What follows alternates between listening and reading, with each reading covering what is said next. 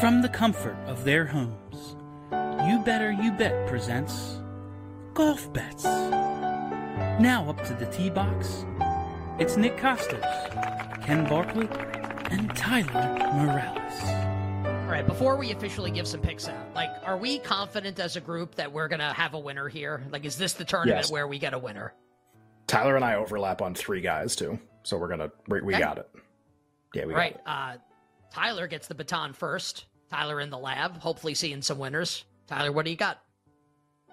Nick, I won here last year. That means I'm going to win again. Come on, Tom I got Kim. Tom. This is when Tom Kim. This is when Tom Kim put on a clinic last year and we won. Uh, yeah, I got a uh, me and Ken overlap on a ton. The Iceman, Tom Kim. Um, one thing with this golf course, like the, the same kind of golfers win every year. So like if you if you don't hit the fairway here and you end up in the rough, it's one of the biggest penalties on the PGA Tour uh, course rotation. If you end up in the rough, your greens and regulation percentage like drops like thirty percent. It's one of the bigger penalties on uh, on tour. That's why you see guys that have won this tournament: Tom Kim, Kevin Kisner, Jim Herman at six hundred to one, and JT Poston all really all a ton of fairways, and they weren't wild off the tee. So I kind of had that with all my golfers. So first one, Russell Henley, I took twenty to one. His last finishes, his last three finishes at the Wyndham, ninth, seventh, and fifth. And he really should have won two years ago. He missed on the six man playoff because he imploded on the back nine.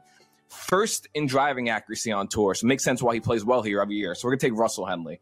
And here's some long shots we're going to take. Eric Cole, he's actually the only one that's not an accurate driver out of the bunch I'm giving out, but he can put the heck out of the ball, and he's playing really well, making every cut. At this point, I just got to keep betting him until hopefully he wins. So we're going to take Eric Cole. Adams Svensson, 65 to 1. Doug Ghim, top 15 in driving accuracy, and has some insane spike putting rounds recently. He's playing a lot better. He was awful to start the year. Now making cuts and finishing in the top 20 a ton. So we're going to take Doug Ghim. And Justin Suh, another guy that hits the ton of fairways and one of the best putters as well on tour. 90 to 1. He's one of the he was one of the better golfers in the Corn Ferry Tour. I think he won like the rookie of the year or something in the Corn Ferry Tour. He was he's really good. He's gonna in a few years he's gonna be one of the one of the better golfers on tour. So I took him 90 to 1. So Russell Henley, Eric Cole, Adam Svensson, Doug Ghim, and Justin Suh. And my hand on my sub. um, what about Ndamukong? Hmm. Probably not Suh. Sure, people called him that, and he probably got really mad, and then those people ran away really fast. Probably is what happened. Uh, who wins? Doug Ghim or Tom Kim?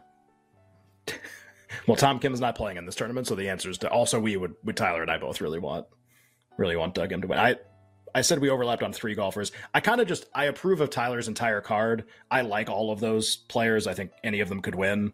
So I'm actually not anti any of them. I'm only playing two of the ones that he gave out. I was kind of torn with who I wanted to play at the top of the board between Hideki and Russell Henley. Um, so the Tyler approached this kind of like uh, what type of golfer usually wins like statistically. So like driving accuracy gave you kind of all the stuff for. I looked at um, correlated courses. So what other courses does the winner of this tournament tend to play well at?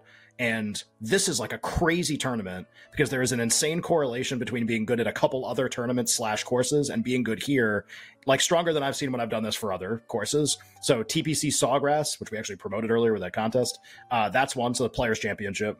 Uh, Sea Island, Georgia, which is where the RSM Classic is, and why would you know that?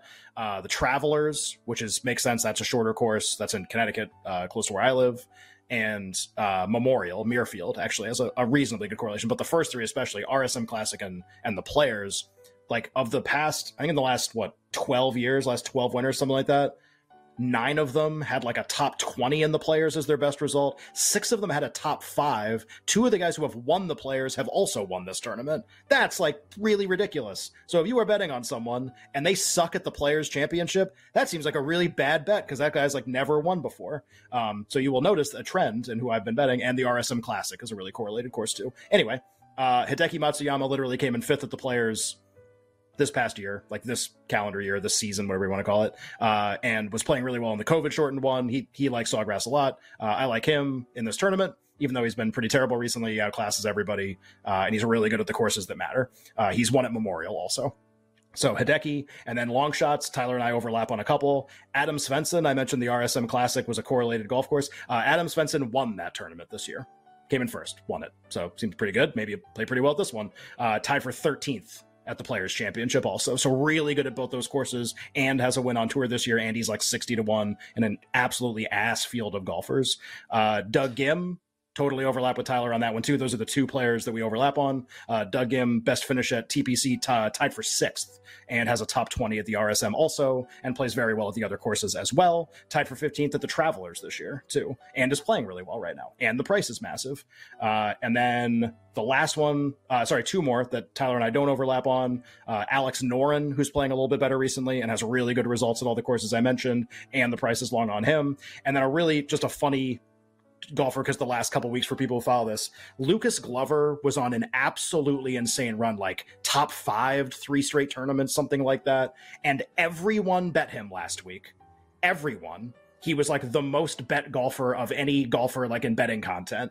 And he, like, and it was like, how is he possibly not going to finish top 10? And he missed the cut and like everyone lost their shirt betting Lucas Glover last week, and the price on him has now crashed crazily, where he is like a massive long shot. He has like a top 10 finish in all four tournaments that I mentioned, at all four courses I mentioned. He has a third at the players from forever ago. If his form is actually pretty good, and he like it like if he didn't brick last week, if it was four straight weeks of playing like this, like he'd be like 30 to 1 or 25 to 1 he's way way higher than that.